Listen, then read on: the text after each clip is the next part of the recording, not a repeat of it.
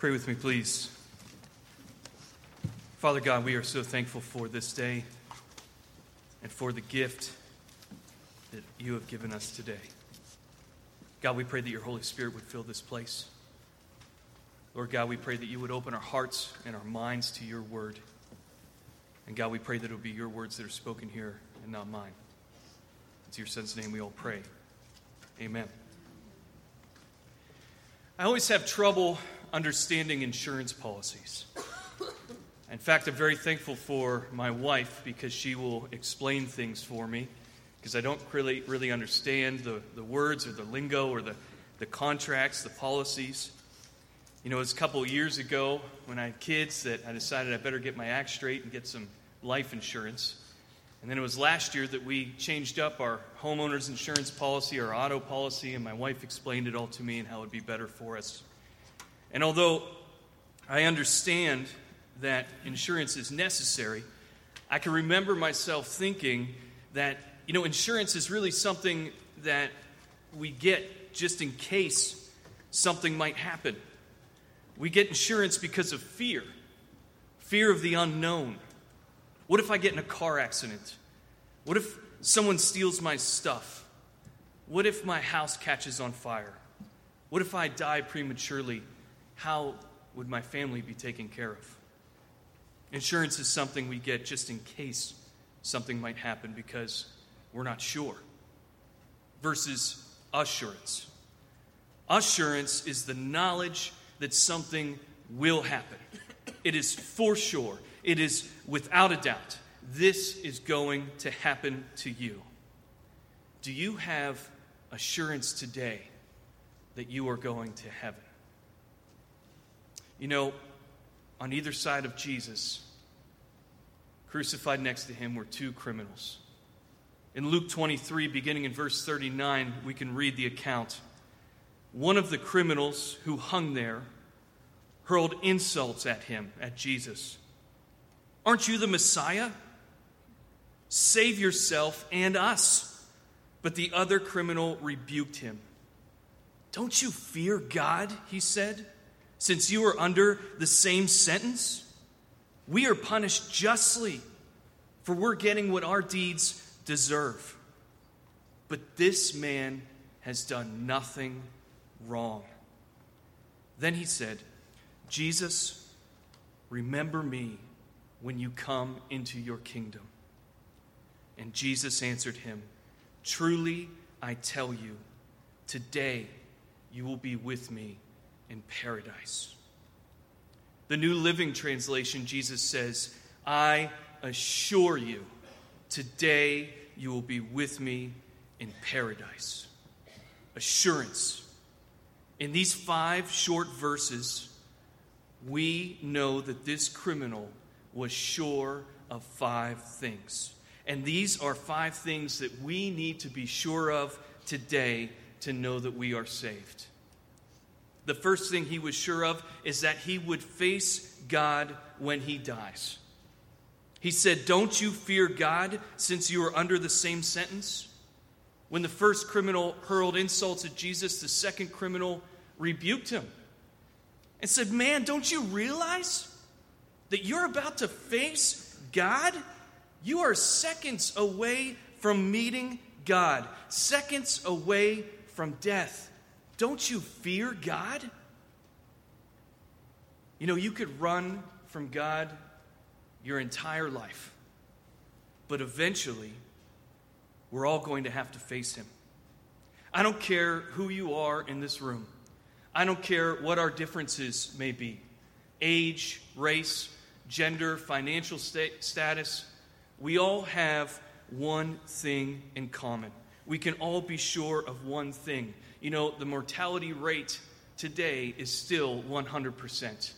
We are all going to die. And when we die, we are going to face God and have to give an account for our life.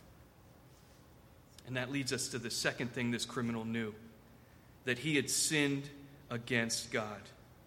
He said, We are punished justly, for we are getting what our deeds deserved. Another translation says, We deserve to die for our evil deeds. He confessed. He admitted he was wrong. And he knew what he deserved death. How many laws do you have to break to be a lawbreaker?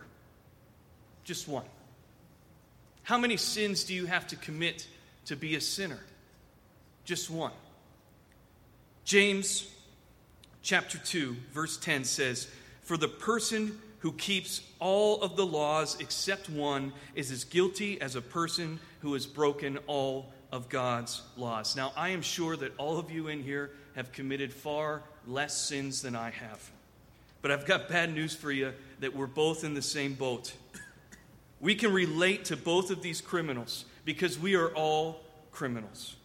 But these two criminals are separated into two camps, just as all of humanity is, is separated into two camps those who reject Jesus and those who accept Jesus. The third thing the criminal knew was that Jesus is blameless, Jesus is God, yet Jesus died a sinner's death. He said, This man has done nothing wrong. He said, Remember me when you come into your kingdom. The criminal didn't say, You know, Jesus isn't as bad as we are. He lived a, a pretty good life. He says, This man has done nothing wrong. Now, I don't know about you, but there's no one in this world that could say that about me. Yet Jesus sacrificed his perfect life for a sinner like me. The fourth thing this criminal knew was that only God's grace can save him. He says, Remember me. He knows he can't save himself. He doesn't try to make excuses for his life. He doesn't try to barter or bargain with Jesus. He throws himself at the mercy of God. Remember me. Do you know that this is the shortest salvation prayer in all of history? He didn't use certain words. He didn't pray a certain kind of prayer. He didn't use big theological terms. And yet Jesus says, that's good enough. This man was a criminal. He lived far away from God probably his entire life, yet he was saved at the last minute. Have you ever seen those news headlines? Saved at the last minute. That is how great God's grace is. That proves to us that it's not about words, it's not about works, it's about God's grace. And only God's grace can save me, and only God's grace can save you. The last thing that this criminal knew was that Jesus will save me if I ask. Jesus answered him, Truly I tell you, I assure you, today you will be with me in paradise. The criminal doesn't ask Jesus to take away his pain. The criminal doesn't ask Jesus to take him down from the cross. He doesn't ask him to heal him or to, to rescue him from death. He recognizes that his deeper need is not his present pain, but his eternal future. Jesus' response was not maybe, was not we'll see. It was you will be with me in paradise. With this second word of Jesus, we can have assurance. Salvation is immediate. Jesus said, Today. Salvation is certain. Jesus said, You will. Salvation is a relationship, praise God. Jesus said, With me. If I'm going to do one thing right in my life, it's going to be by my little twin girls. I want to raise them in the way of the Lord. I want them to know and love the Lord. And I know that if they have that relationship with God, everything else in life will fall into place. And I could still remember a couple of years ago, maybe a year and a half ago, when they sat with me on the couch and they prayed to begin a relationship with Jesus. And it was one of the happiest days of my life. But it was just last week, they're almost six now. It was just last week that they suddenly had a six year old's realization that they wanted to be certain about their salvation. They were afraid that maybe they wouldn't make it into heaven. Now, I didn't want them for the rest of their life, when their heart might be filled with doubt, to think that they need to pray a certain prayer over and over and over again. So instead, I asked them some questions. I said, Do you believe God created you? Yes. Do you believe that God loves you? Yes. Do you know that you do bad things? Yes. Do you believe that God sent his son Jesus to die on a cross as punishment for those bad things? Yes. Do you believe that Jesus rose from the dead? Yes. And do you love Jesus with all of your heart? Yes. And then I asked them, Do you believe that Jesus is Lord? And I said, If you do, why not say it out loud? Because the Bible says if we believe in our hearts and we confess with our mouth that Jesus is Lord, we will be saved. And the girls screamed, Jesus is Lord! And I think the neighbors heard us, and I hope that they did. Jesus is Lord. This criminal hanging next to Jesus was given the gift of assurance from Jesus, from God You will be with me in paradise. If you can answer yes to those questions that I asked my daughter, if you know the truth about these five things that the criminal knew, you can be assured that you will be with Jesus in paradise too.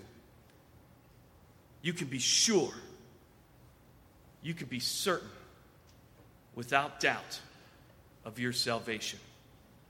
Praise be to God. Let's pray. Would you kneel if you are able? Dear Lord Jesus Christ, we adore you for the gift of glory won for us this day by your death upon the cross. We pray that your cross is lifted up among us. All who see it may lay hold of it, and with you know the sure and certain hope that heaven is their home. Amen.